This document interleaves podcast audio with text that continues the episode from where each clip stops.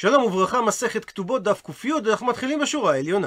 אומרת המשנה, המוציא שטר חוב על חברו, והלה בתגובה הוציא שטר מכירה שרשום בו תאריך מאוחר לשטר ההלוואה, שמכר לו המלווה את השדה. במקרה כזה אדמון אומר, יכול הוא, דהיינו הלווה, שיאמר, אילו הייתי חייב לך כסף, אז היה לך להיפרע את הכסף שלך כשמכרת לי את השדה.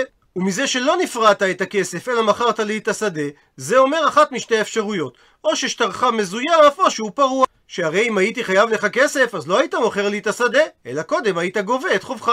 וחכמים לעומת זאת אומרים, זה המלווה היה פיקח. לפי שהלווה היה מבריח את מטלטליו, ולא היה ללווה מהיכן למשכן אותו על החוב. אז זו הייתה פיקחות מצידו שמכר לו את הקרקע, מפני שהוא יכול עכשיו למשכנו. ושואלת הגמרא, מה איתם הדרבנן? הרי שפיר כאמר אדמון, שמקבלים את טענת הלווה, ששטר החוב הוא מזויף או פרוע. מסבירה הגמרא, באתרא דיהבי זוזי והדר ושטרה, במקום שקודם נותנים כסף ואחר כך כותבים שטר, כולי עלמא לא פליגי, אין מחלוקת וחכמים יודו לאדמון, דמצי אמר לי, שיכול הלווה לומר למלווה, היה לך לפרוע את שלך כשמכרת לי את השדה. שהיה למוכר לעכב בחובו את המעות שהוא קיבל, ולא להמשיך את תהליך המכירה ולכתוב לו את השטר.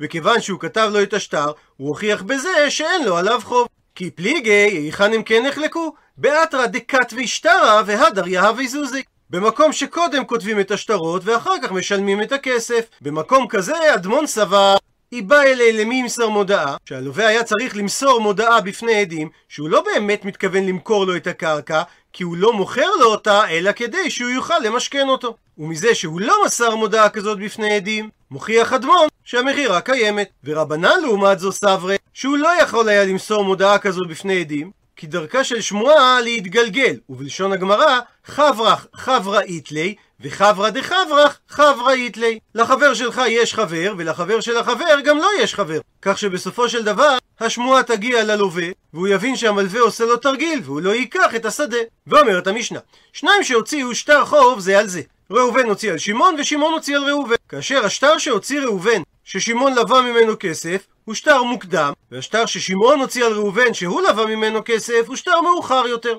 אדמון אומר שיכול שמעון לומר לראובן, אילו הייתי חייב לך כסף, אז כיצד אתה לווה ממני כסף אחר כך? הרי היה לך קודם כל לתבוע את חובך ממני. ולכן טוען שמעון שהשטר של ראובן מזויף או פרוע. וחכמים לעומת זאת אומרים, זה גובה שטר חובו, וזה גובה שטר חובו. ואפילו אם סכום החובות שווה, אין אומרים יעכב זה את המלווה של חברו בשביל המלווה שהלווהו, אלא בית דין יורדים לנכסי כל אחד מהם, ומגבין לכי שנגדו את חובו. ואומרת הגמרא איתמר פתיחה למחלוקת המוראים. שניים שהוציאו שטר חוב זה על זה. רב נחמן אמר זה גובה וזה גובה, רב ששת אמר שאין בדבר היגיון שהרי הפוכי מטרת למה לי? אדם שנושא שני מרצופין של אור, מרצוף בכל יד ומסען שווה. מה יתרון לו להפוך את של ימין לשמאל ושל שמאל לימין? אלא זה עומד בשלו וזה עומד בשלו. הוא מברר את הגמרא את גבולות הגזרה של המחלוקת.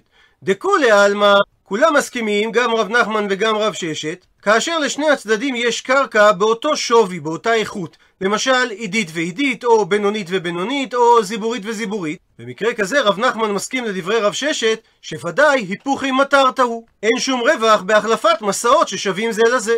כי פליגי, מתי נחלקו רב נחמן ורב ששת? במקרה דאית ללכה שלאחד הצדדים יש קרקע בינונית, ולאחד מהצדדים יש קרקע זיבורית. רב נחמן סבר זה גובה וזה גובה, מפני שכסבר רב נחמן שמה שאמרו חכמים שבעל חוב גובה בינונית, הם התכוונו שבשלו הן שמין, שמדובר על הקרקע הבינונית בקרקעות הלווה. זאת אומרת שבינונית זה הגדרה סובייקטיבית. אז אם יש ללווה שדה, שהיא נחשבת בינונית עבור העולם, אבל אצלו זה הקרקע הכי טובה, כי שאר שדותיו גרועות ממנה. אין בעל חוב יכול לגבות ממנה, כי היא לא מוגדרת בינונית, אלא עידית. אז במקרה הזה, אתי בעל זיבורית וגביל אל הבינונית. בעל הקרקע הזיבורית גובה את שטר החוב מהקרקע הבינונית של השני. אבל עכשיו באופן יחסי, הקרקע שהוא גבה, דהה וגבי עידית. אצלו היא נחשבת לקרקע עידית ולא לקרקע בינונית. ולכן, ועתה הוא ושקל זיבורית. בעל החוב השני, כשהוא גובה ממנו את החוב, הוא לא יכול לגבות מהעידית שבנכסיו, ולכן הוא לוקח את הקרקע הזיבורית. ורב ששת שלעומת זאת אמר, הפוכי מטרת למה לי, הוא כסבה שמה שאמרו חכמים בעל חוב גובה בבינונית, הם התכוונו בשל כל אדם אין שמין, שההגדרה של בינונית היא אובייקטיבית, ולכן סוף סוף כי אתי ההוא בינונית דנפשי כשקיל. בסופו של דבר, אחרי שיחזור השני ויגבה את הקרקע עבור החוב שלו, הוא בעצם גובה את אותה שדה בינונית שהייתה שלו מקודם. מקשה הגמרא על הסבר המחלוקת, ולרב נחמן, שכסבר בשלו אין שמין, ולכן יש הבדל איזה סוג קרקע כל אחד גובה, מהי חזית דעתי בעל זיבורית ברישה? מה ראית שגרם לך להסביר שבעל הזיבורית בא ראשון וגובה את חובו? ליתי בעל בינונית ברישה. הרי ייתכן ובעל הבינונית יבוא בהתחלה לגבות את חובו, וליג בזיבורית, ואז יהיו אצלו שתי קרקעות בינונית וזיבורית, ולי הדר וליג בניאלי. ואז הוא יחזיר את הזיבורית לשני תמורת חובו. ובמקרה כזה לא שייך לומר זה גובה וזה גובה, אלא כדברי רב ששת שהיפוכי מטרת למה לי? שהרי הוא לוקח זיבורית ומחזיר זיבורית. מתרצת הגמרא שאכן לא צריכה לומר את דברי רב נחמן, אלא במקרה דקא דמתווי, שבעל הזיבורית גבה את חובו לפני בעל הבינונית, שאז שייך לומר זה גובה וזה גובה, כי בעל הזיבורית גובה בינונית, ובעל הבינונית גובה זיבורית. מקשה הגמרא, אבל סוף סוף כי עטו למקווה בהדי הדדי קעטו. המשנה הרי אמרה שמדובר על שניים שהוציאו שטר חוב זה על זה, מה שאומר שבית הדין דן בתביעות שלהם במקביל. וחוזרת השאלה מדוע רב נחמן אמר זה גובה וזה גובה. אלא חוזרת בה הגמרא מההסבר, ומביאה הסבר חדש. לא צריכה לומר את דברי רב נחמן, אלא במקרה דאית לאחד מהם שדה עידית ובינונית, ואית לי לאחד מהם שדה ציבורית בלבד. מר סבר שזה רב נחמן, בשלו אין שמין, שההגדרה של בינונית היא סובייקטיבית לפי השדות של הלווה, ולכן ממה נפשך זה לא משנה מי יתחיל את הגבייה, תמיד יהיה יותר רווח לבעל הזיבורית. שהרי אם חברו קדם וגבה ממנו תחילה, אז עכשיו יש אצל החבר את שלוש השדות, עידית ובינונית וזיבורית, והוא יצטרך להחזיר לו בינונית. ואם בעל הזיבורית קדם וגבה את חובו, אז הוא גובה בינונית, אבל באופן סובייקטיבי אצלו היא נחשבת עידית, ולכן הוא ייתן לחבר השני חזרה זיבורית. ומר סבר שזה רב ששת בשל כל אדם שמין, שהגדרת בינונית היא הגדרה אובייקטיבית, ומכיוון ששניהם הוציאו את שטרותיהן ביחד בבית הדין, אז בית הדין ייתנו בהתחלה את הקרקע הבינונית לבעל הזיבורית, ואז הם יחזירו אותה לבעלים הקודמים. ועל זה אמר רב ששת, היפוכי מטרת למה לי? נסביר את הדברים בעזרת השרטוט הבא. לפי שיטת רב נחמן, ההגדרה של שדה בינונית היא הגדרה סובייקטיבית, ולכן יש הבדל במקרה הנוכחי, שהראשון מחזיק עידית ובינונית והשני מחזיק זיבורית, איזו שדה יקבל כל אחד מהם עבור גביית חובו. שאם הראשון מתחיל את הגבייה, אז הוא גובה מהשני את הזיבורית, אבל אז השני גובה ממנו את הבינונית שלו. מה שאומר שתמונת המצב הסופית, שהראשון מחזיק עידית וזיבורית והשני מחזיק בינונית. את אותה תוצאה נקבל גם אם השני יתחיל את תהליך הגבייה, שהוא גובה מהראשון את הבינונית, וכשהראשון גובה ממנו את חובו, הוא לא גובה ממנו את הבינונית, שהרי באופן יחסי אצל השני היא נחשבת עידית, אלא הוא גובה ממנו את הזיבורית שלו. והגענו שוב לאותה תוצאה סופית. ורב ששת לעומת זאת, שאומר שהגדרת בינונית היא הגדרה אובייקטיבית, לא רואה טעם בהעברת הבינונית מאדם מספר 1 לאדם מספר 2, וחוזר חלילה מאדם מספר 2 לאדם מספר 1. עד לכאן הסבירה הגמרא במה נחלקו רב נחמן ורב ששת. מקשה הגמרא תנען, קשה על רב ששת מלשון המשנה שלנו, וחכמים אומרים זה גובה וזה גובה. הוא מסביר רש"י, שהרי לפי חכמים שני השטרות כשרים לגבייה. אבל מזה שהם נקטו לשון זה גובה וזה גובה, והם לא נקטו לשון של יעמוד זה בשלו וזה בשלו, משמע שהם פסקו כרב נחמן, ולא כרב ששת. תרגמה, פירש את המשנה רב נחמן אליבא לפי שיטתו של רב ששת, שהמשנה מדברת כגון שלווה זה לעשר שנים וזה לחמש שנים. כך שההבדל בין השטרות הוא לא בסכום השטר, אלא ברווח שקיים בשטר החוב, שלא יוכל הנושה הראשון לטובו עד עשר שנים, לעומת הנושה השני שלא יכול לתבוע רק עד חמש שנים, ולכן גם לפי רב ששת אין פה בעיה של היפוכי מטרתא, שהרי יש הבדל בין שתי השטרות של משך זמן ההלוואה. ושואלת הגמרא, היא דמי? באיזה מציאות מדובר? אלא האם נאמר שהראשון הלווה לשני לתקופה לעשר שנים, ושני בא אצל הראשון לסוף שנה ראשונה ולווה לחמש שנים, האם נאמר שבה לימה אדמון יאמר אדמון שאילו הייתי חייב לך אז כיצד אתה לווה ממנו? והרי הלא מטה זמני. הרי אם הראשון הלווה לשני לעשר שנים, ובסוף השנה הראשונה הלווה השני לראשון לתקופה של חמש שנים, אז לא ייתכן שבמקרה כזה אדמון יאמר שהלוואת השני לראשון מוכיחה שהשטר של הראשון מזויף או פרוע שהרי בנקודת הזמן שהראשון לווה מהשני לתקופה של חמש שנים עוד לא הגיע זמן הפירעון של ההלוואה שהשני לווה מהראשון לתקופה של עשר שנים. ונוח היה לשני להלוות לראשון לתקופה של חמש שנים, כך שבסוף התקופה, כאשר הוא יתבע אותו לפרוע את חובו, עדיין יהיה החוב שהשני לקח מהראשון מעוכב בידו של השני, עד שיגיע הזמן של עשר שנים, ורק אז הוא יצטרך לפרוע את ההלוואה, וזה עדיף לשני מאשר שהיה פורע לראשון את חובו, כדי שלראשון יהיה כסף. אלא בהכרח צריך לומר שהראשון הלווה לשני לחמש שנים, והשני הלווה לראשון לעשר שנים. וגם על כך שואלת הגמרא, איך ידעמי באיזה מציאות מדובר?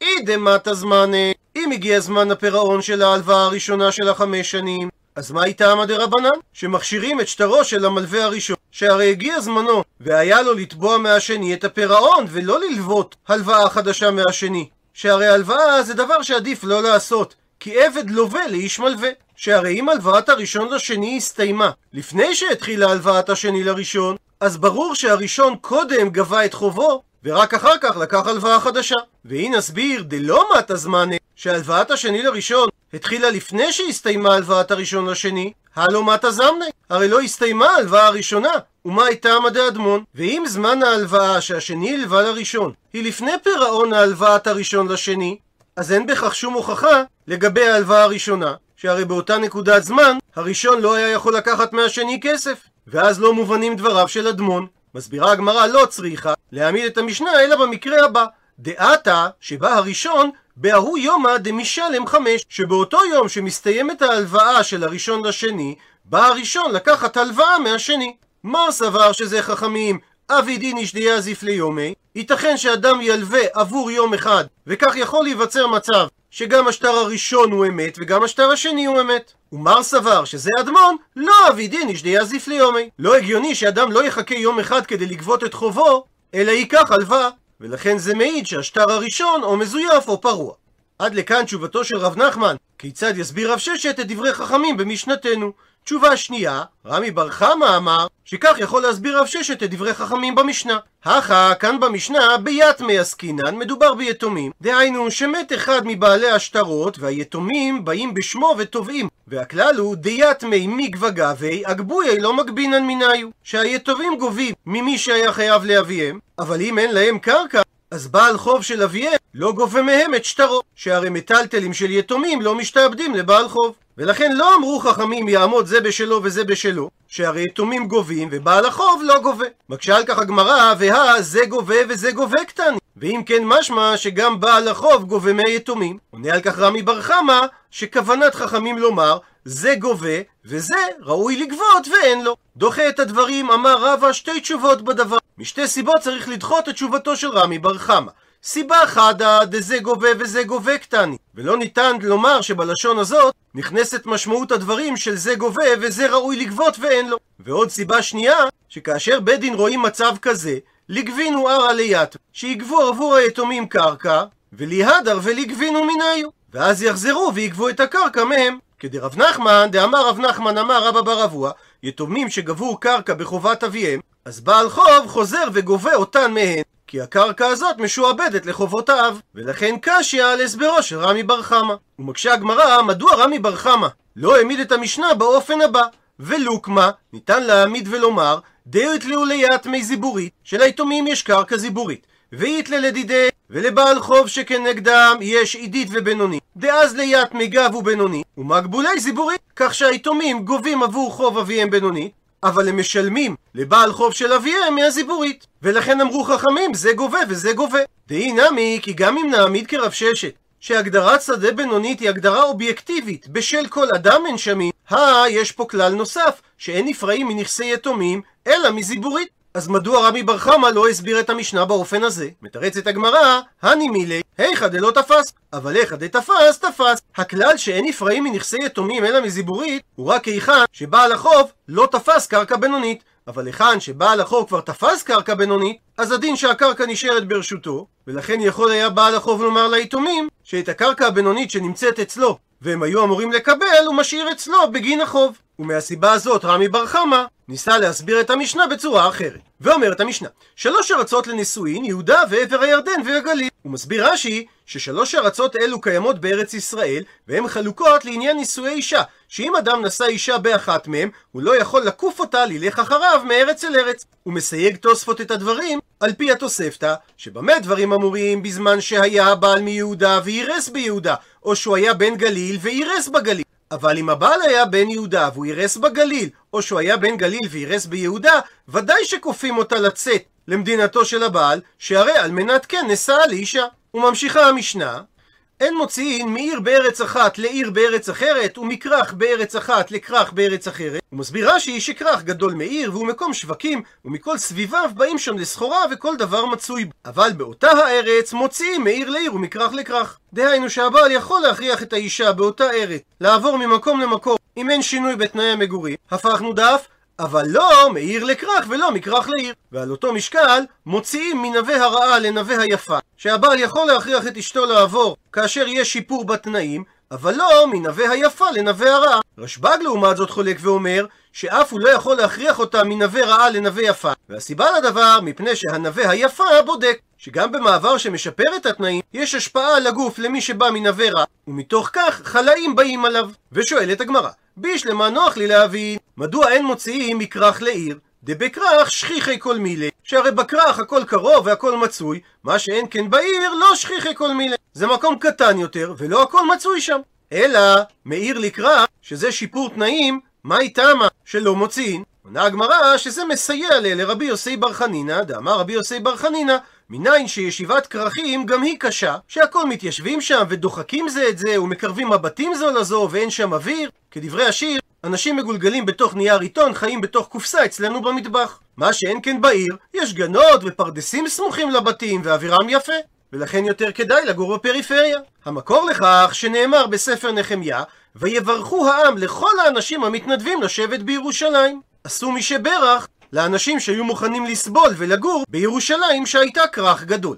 ציטוט מהמשנה, רשב"ג אומר וכולי. שואלת הגמרא, מה הכוונה שהנווה היפה בודק? עונה הגמרא כדשמואל. דאמר שמואל, שינוי וסת, שינוי מנהג האכילה אפילו לטובה, הוא תחילת חולי מעין. וכך כתוב בספר בן סירה, שהוא ספר מהספרים החיצוניים, והוא מצטט פסוק ממשלי כל ימי עני רעים. ומקשה הגמרא, מדוע כל ימי העני רעים? והאיכא, והרי יש שבתות וימים טובים, שבהם גם העני מקבל אוכל טוב, ועל זה אומרת הגמרא כדשמואל, דאמר שמואל, שינוי וסת, תחילת חולי מעין. מביאה הגמרא את המשך דברי בן סירה, שאומר, שלא רק ימי העני רעים, אלא אף לילות העני רעים, שהרי בשפל גגים גגו, שהבית שלו נמוך מכל שאר הגגות, ובמרום הרים כרמו, ואין בידו ממון לקנות כרם במקום טוב, לכן הוא קונה את הכרם שלו בראש ההר, וזה גורם שממטר גגים לגגו, ומעפר כרמו לכרמים, שהמים מכל הגגות נופל על הגג שלו, ואת כל הזבלים שהוא משקיע בכרם שלו, הוא מאבד כי זה נופל וזב לכרמים שתחתיו.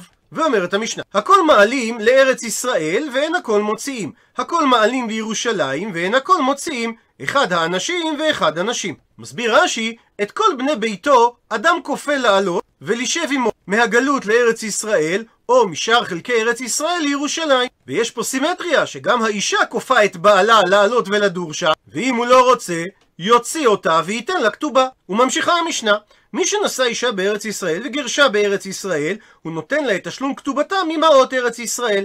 וגם אם הוא נשא אישה בארץ ישראל וגירשה בקפוטקיה, שזה כנראה חבל ארץ גיאוגרפי והיסטורי במרכז רמת אנטוליה באסיה הקטנה שבטורקיה, גם אז הוא נותן לה את תשלום הכתובה ממעות ארץ ישראל. וגם כאשר הוא נשא את האישה בקפוטקיה וגירשה בארץ ישראל, הוא נותן לה את תשלום הכתובה ממעות ארץ ישראל. אבל רבן שמעון בן גמליאל חולק על המקרה האחרון ואומר שבמקרה כזה הוא נותן לה את תשלום הכתובה ממעות קפוטקיה, ששם המעות גדולות ושוקלות יותר ממעות ארץ ישראל. ובמקרה שהוא נשא את האישה בקפוטקיה וגירשה בקפוטקיה, כולם מסכימים שהוא נותן לה את תשלום הכתובה ממעות קפוטקיה. ושואלת הגמרא, על לשון המשנה של הכל מעלין להטויי מאי, מה זה בא לרבות? שהרי בהמשך אמרה המשנה שהדין הזה סימטרי גם לנשים וגם לגברים. עונה הגמרא שזה בא להטויי לרבות עבדים, שאם היה לו עבד עברי, ילך העבד אחריו לארץ ישראל או ממקום בארץ ישראל לירושלים בעל כורחו של העבד. ממשיכה הגמרא ושואלת, ולמאן דתני עבדים בהדיא, ולמי ששונה בלשון המשנה במפורש, אחד האנשים ואחד הנשים ואחד העבדים,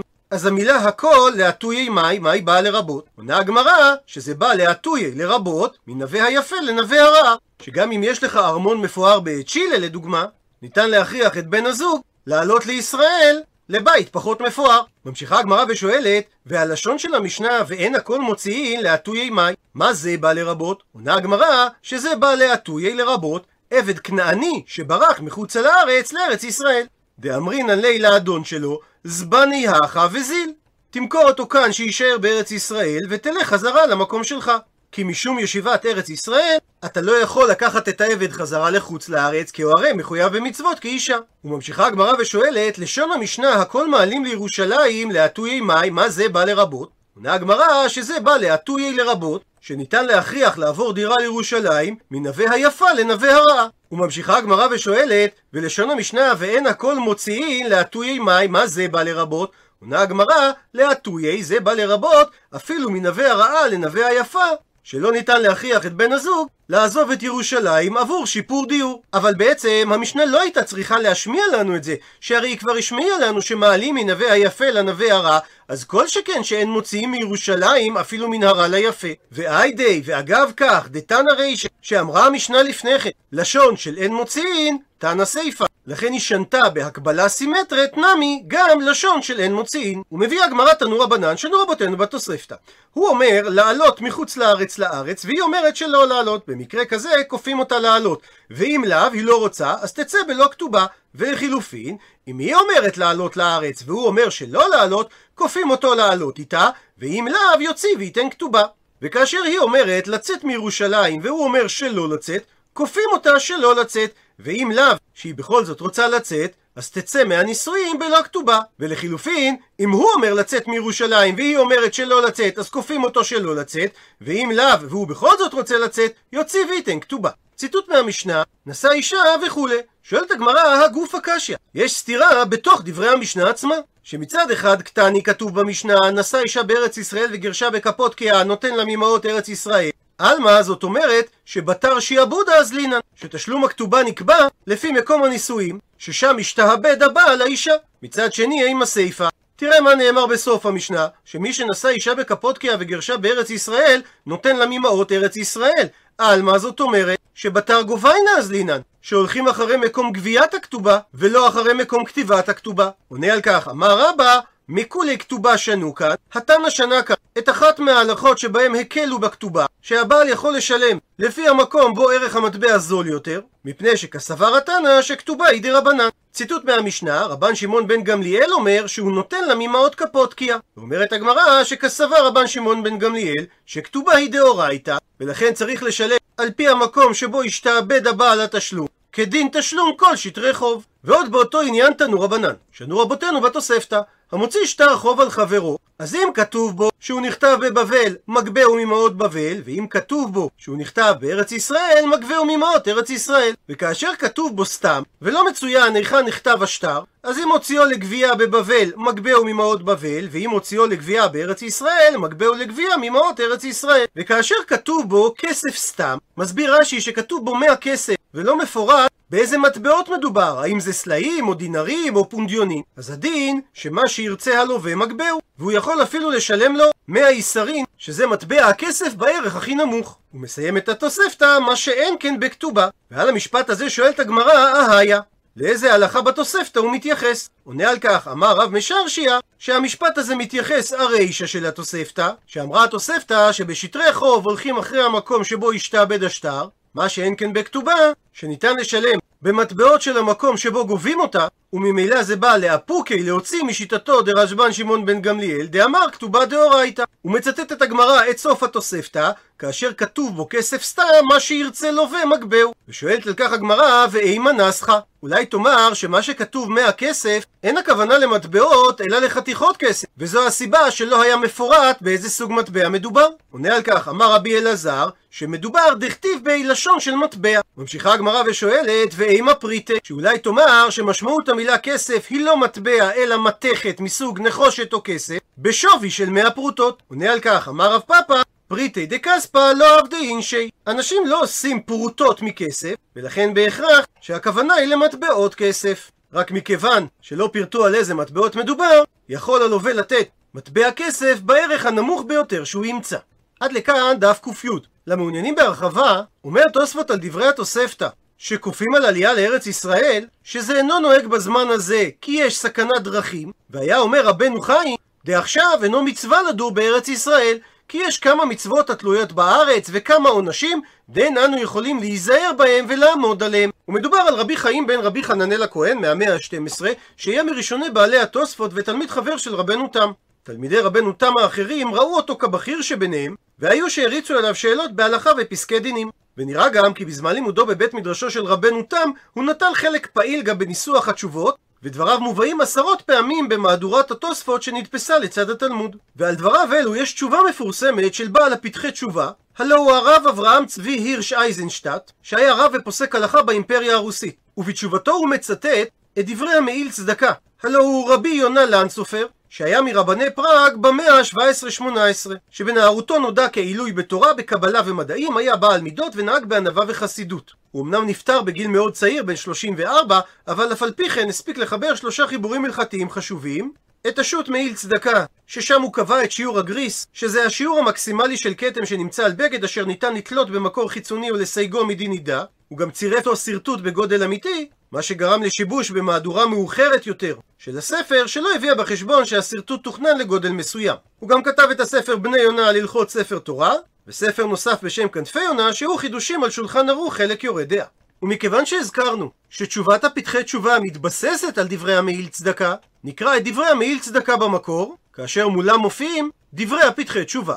וכך אומר המעיל צדקה, וזו לשון השאלה שהוא נשאל, אל אצילי בני ישראל, על דבר אשר נתחברו יחדיו שלושה חברים דבוקים, והסיעו ליבן לנסוע לארץ ישראל המה ונשיהם ובניהם הקטנים עם הגדולים, בני שתיים ושלוש שנים, והנה רוב השומעים מנסיעה זו מרננים אחריהם באומרם שלא נשמע מעולם שייסע אדם דרך רחוק ורב כזה, אל עמים אשר לא ידע שפת לשונם ודרך ימים וסכנות עם בניו הקטנים. וגם אם אדם רשאי לחבול בעצמו, מי נתן לו רשות לחייב בניו הקטנים? אולי אין כוח בילדים הקטנים לסובלו. ובית דין בעירם רצה לעכב על ידם הנסיעה הזאת מטעמים הללו. ועל כך עונה בעל המעיל צדקה. בתחילה נבהר אם יש מצווה בעלייה הזאת בזמן הזה.